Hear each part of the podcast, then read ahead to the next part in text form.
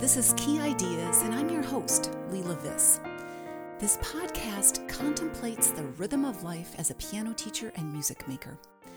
Through illuminating interviews and transparent reflections, you'll feel validated, encouraged, and empowered. This is season three, episode number 48. For the past two years, I've approached each new season of this podcast adventure with a unique theme and have even composed a new theme song. This year is no different. The key theme or word is realignment. No, I'm not talking tires. And I hope you enjoy the new opening theme music. It's called Look Up. Before I continue, I want to acknowledge Tonara, a teaching tool that saved me during the pandemic and now has become a platform that I could not teach without. Head to the show notes for a free trial and a coupon code for 20% off. Last season, I suggested that we piano teachers replace a mindset of survival mode with one of revival. Most of us transported our studios online, which showed us that we can survive.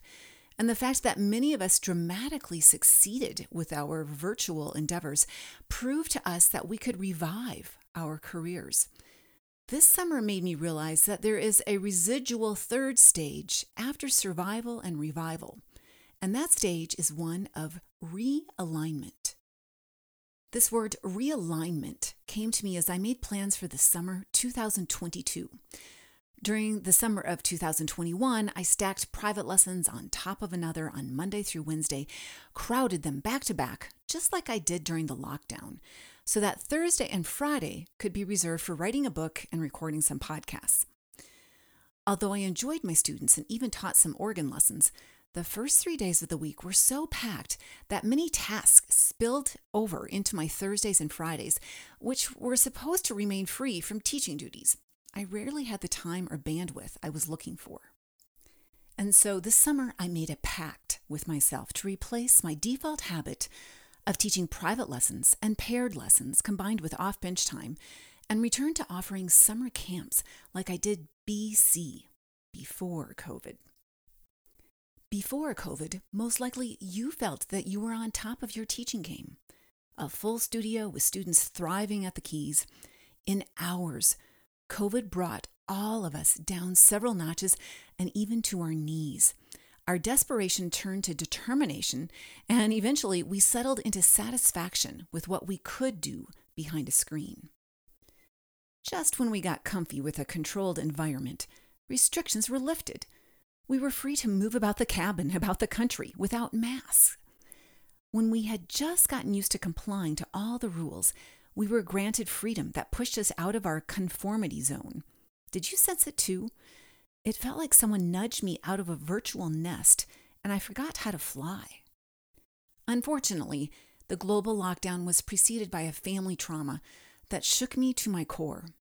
I repackaged my teaching onto a screen coaxed by a mindset of survival. I did what I could to stay afloat, the bare minimum. I know I'm not alone in this mindset of survival. Many of you experienced permanent and ambiguous loss while enduring a pandemic. We did what we could, dealing with heartaches and uncertainty. Our conformity led to new habits to get us by. James Clear, author of Atomic Habits, was interviewed by Brene Brown on her podcast Unlocking Us. He said something that struck a chord. Habits are a double edged sword. Habits can either build you up or cut you down. It's important that we understand them so that we become the architects of habits and not the victims of them. Over the past year, it seems that I've accumulated habits that served me well, but are now holding me back. It's time to revisit the habits that suited my virtual adventure and align them with habits with a system that suits a post pandemic studio. As James Clear puts it, you do not rise to the level of your goals, you fall to the level of your systems. This summer, I shook myself out of a trance of a pandemic teaching system. I did so by looking back at what worked BC, before COVID, and combined a fresh aspiration to add more margin in my life. One of the things I loved doing in the summer BC before COVID was to run summer camps. Holding summer camps means teaching multiple students and sometimes multiple levels at one time, and ultimately giving me the gift of more time. Because I turned back to my old ways and offered camps and more group lessons, I had to dig deep into my planning files. I took a complete inventory of my teaching toolbox and reinstated tools like bucket drums, cups, and Boomwhackers. It felt like getting back on a bike after a bad fall. I was bumped and bruised and a little rusty, but feeling exhilarated to try again. In essence, these past few months, I've been re examining the habits etched in stone after conforming to the whims of a global shutdown. A brand new car comes with the wheels aligned, but after time, it will require a realignment so that the tires perform properly and make them last longer. When mechanics realign car wheels, they adjust the angles of the tires, which affects how they make contact with the road. What are the signs that a car may need alignment? The tires may show uneven tread wear, the vehicle may pull to the left or right, the steering wheel is off center when driving straight, and the steering wheel vibrates. Let's explore some parallels here. Has your teaching carved a path, a rut that keeps you mindlessly turning to the next page in the method book? Do you tend to steer to the left, teaching the same repertoire from year to year, or do you swing a hard right and find too much repertoire and shut down from decision fatigue? Do you feel like you're limping along but lopsided, steering one way yet going the other way? Is your creative bandwidth wearing thin? Do you struggle to push yourself out of these ruts so you can move forward and onward? Okay, one more. Do you need to be shaken out of your pandemic coma? This quote from James Clear gets at the heart of what I'm trying to say with all my mediocre metaphors. The quality of our lives depends on the quality of our habits. With the same habits, you'll end up with the same results. With better habits, anything is possible. I'm not sure how to name the past habits brought on by the pandemic, but they include idling in front of a computer and sharing a screen when I used to stand and move when teaching, avoiding clever teaching tools because they seemed too complicated to work on a screen, and making the best of things despite poor Wi Fi. I wouldn't necessarily call these bad habits. They were forced upon me, upon all of us, by a devious micromonster that gave us a successful system to power through a pandemic and make sustainable changes. And some teachers have skyrocketed because of the pivot they made during the pandemic. According to Clear, changes that seem small and unimportant at first will compound into remarkable results if you're willing to stick with them for years. Perhaps you know teachers who were open to the possibilities and successfully launched a brand new approach to their studio after the pandemic. For example, Kay Lowry, a Texas piano teacher, saw the positives of continuing online after the lockdown forced her to change directions. She generated tech savvy flipped classroom resources that are now sold at leilaviss.com and her system of habits she developed during the pandemic empowered her to move closer to family in Oklahoma and maintain her studio roster by teaching exclusively online. Have you heard or seen or met Anna Fagan? We met long ago at past national music teaching conferences, and I enjoy watching her adventures on social media. You have to check her out. After they sold their house, Anna and her husband permanently downsized bought an RV, and now she teaches exclusively online and on the road. Her studio logo is absolutely adorable. I applaud teachers who have turned habits, some initiated by the COVID restrictions, into thriving online studios by realigning their hopes for the future with their current skill set unexpectedly gifted to them by a pandemic, they've carved out a unique career path that no one would have dared to imagine just a few years ago. I'll always continue to teach some online lessons as I adore running a hybrid studio, but I'm eager to bust out of my pandemic automatic pilot and realign my BC or before COVID habits with my PC or post COVID search for more margin in my schedule. Leave it to James Clear for giving some direction as I wrestled with the word realignment. In his conversation with Brene, he says that instead of setting habits around goals, we should consider shelving the goals and develop identity based habits. In other words, instead of thinking about the result or outcome of habits, ask yourself what type of person or teacher you wish to become. At the beginning of this summer, I decided I wanted to become a teacher who worked smarter, not harder, who could manage a studio, a church job, a website, a podcast, and enjoy more margin, more space, more time. By replacing habits that worked well for me during the pandemic with fresh habits like holding summer camps and offering several group lessons in lieu of private lessons, I've come a tad closer to that identity like many people I admire who work smarter and not harder. As humans, we crave any tips that help us build good habits, but maybe our focus needs to shift Perhaps we need to ask ourselves what habits we need to break this year because they drive us towards complacency. Or reflect on what patterns in our lives dig a rut so deep that we veer only to the left or to the right.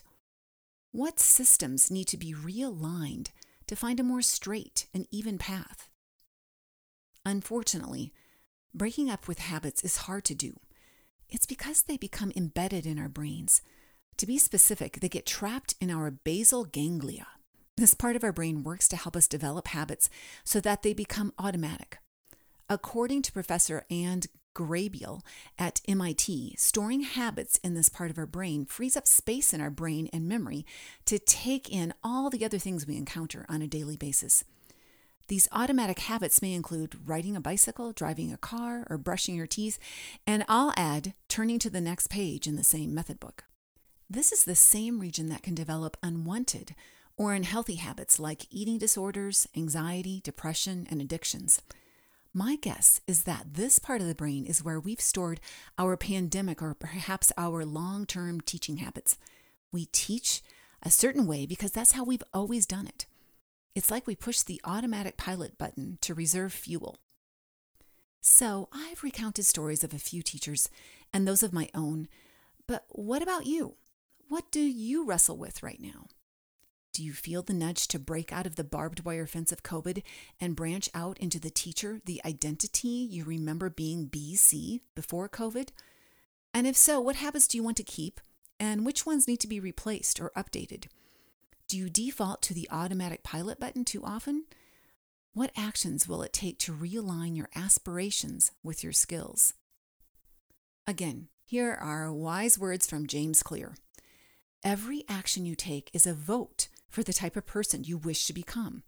No single instance will transform your beliefs, but as the votes build up, so does the evidence of your new identity.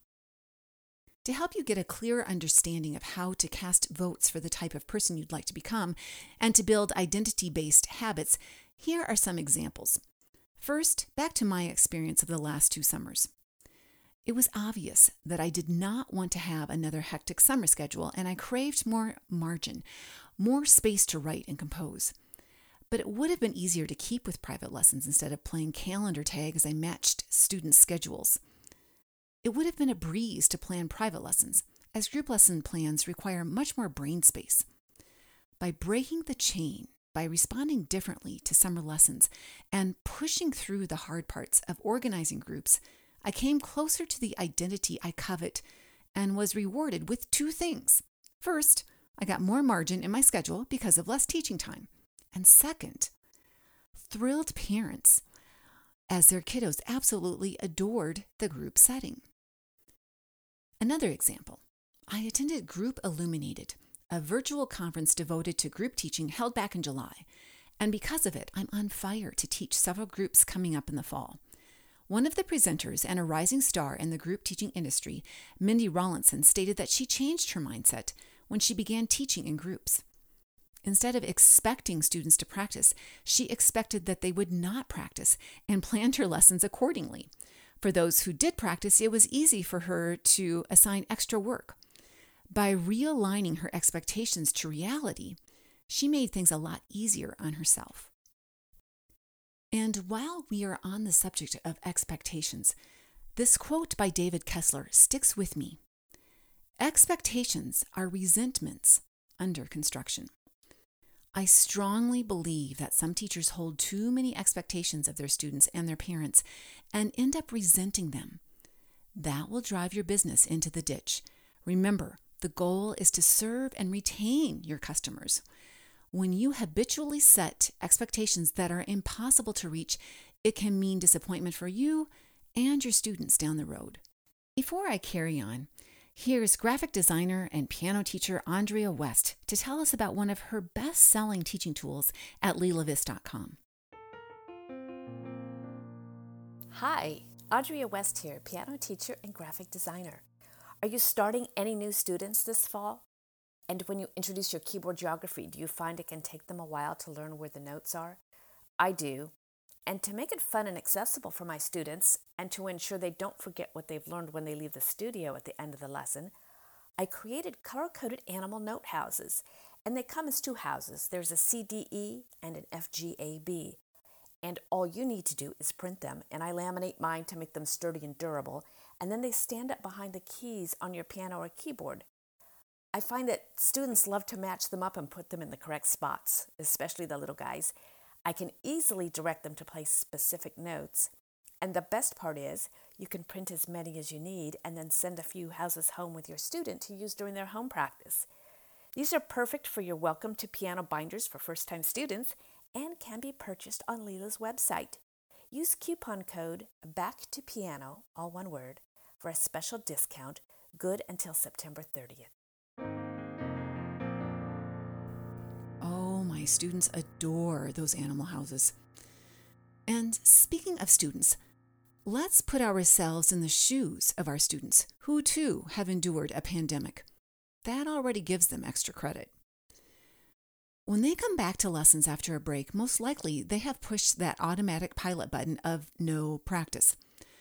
Instead of retraining our students to develop practice habits, perhaps we need to empathize with them and realize that they might have to break a habit in order to instill a new one.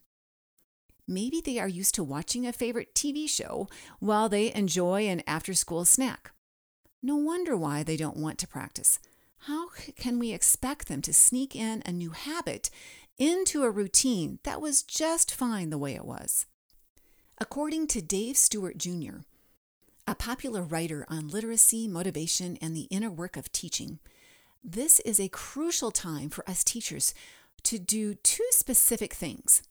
The first is to celebrate the fact that they came back to our bench for another year and bubble over with enthusiasm for what we teach. Come on, we teach the best subject in the world.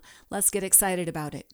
And second, we must show a generosity of spirit and give our students whatever they need to make them successful.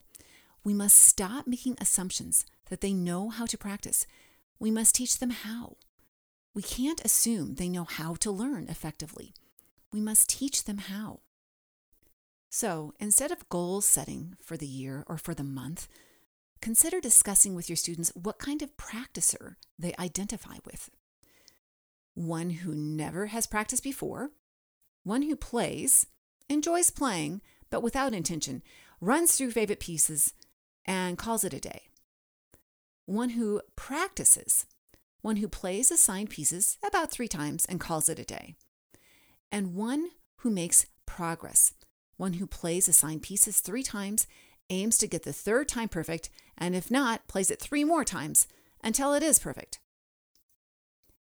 Once they've identified with one of these types of practicers, it's time for us to recognize their identity, realign our expectations, and empower them to change to the next stage or the next identity. Returning to lessons after a break of any length means a big change in our students' lives. According to Adam Grant, host of the podcast called Work Life, there are three things required for change in the workplace that I've adjusted for a studio setting. First, to instigate a life change, our students must grasp a vivid and positive picture of what it means to play piano and make music. This could be done by sharing videos of incredible music makers, like I include in my Get Inspired episodes. Second, change also requires a connection to what our students value.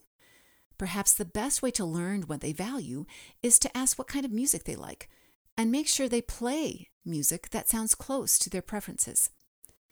And the last piece of advice Adam Grant gives when making changes we must shrink the change. This ties in to the three practice identities that I mentioned before.